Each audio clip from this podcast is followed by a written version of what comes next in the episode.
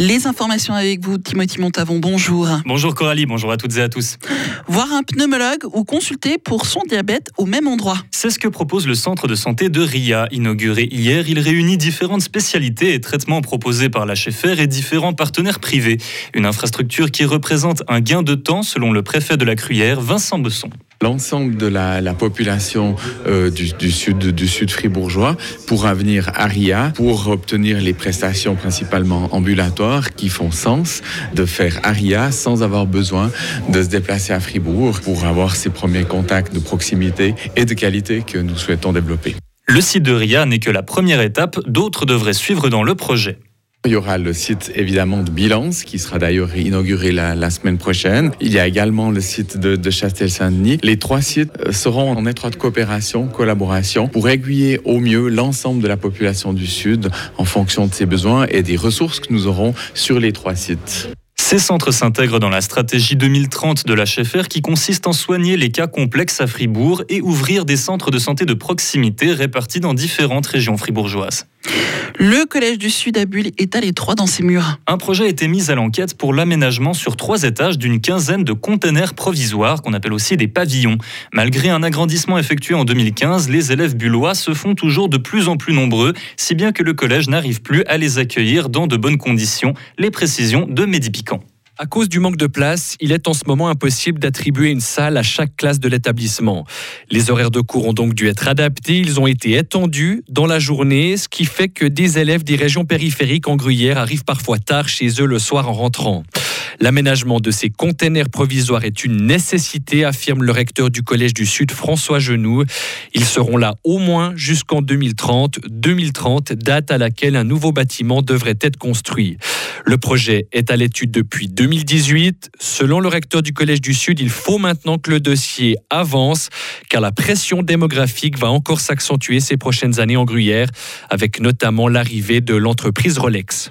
Le Collège du Sud espère que ces containers provisoires pourront accueillir des élèves dès la prochaine rentrée cet automne. L'aménagement coûtera environ 3 millions de francs.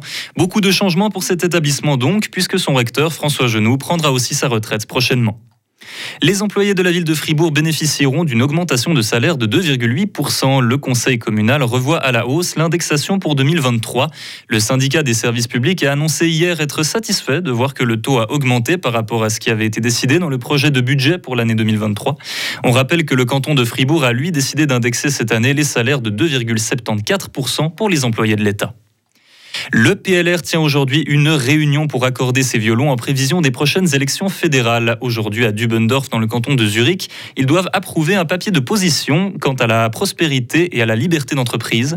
L'un des principaux objectifs est de garantir l'indépendance de la Suisse, notamment en rejetant une adhésion à l'Union européenne ou à l'espace économique européen. Le PLR doit aussi se prononcer aujourd'hui sur la votation de l'impôt minimal, initiative qui sera soumise au verdict du peuple le 18 juin.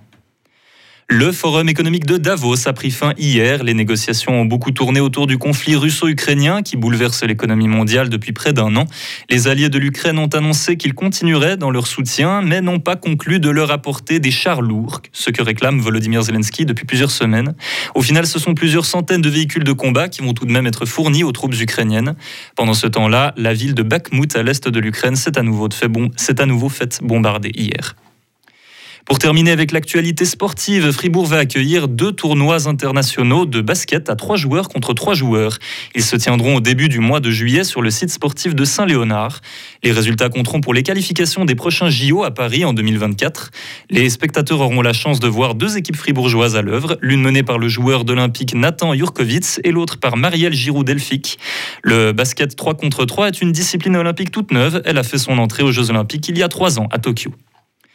Et pour terminer, Fribourg-Gotteron a essuyé une défaite hier soir face au Zougoua, score final 5 à 3.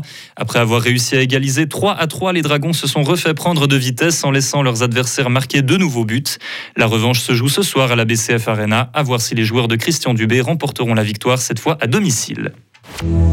Retrouvez toute l'info sur frappe et frappe.ch.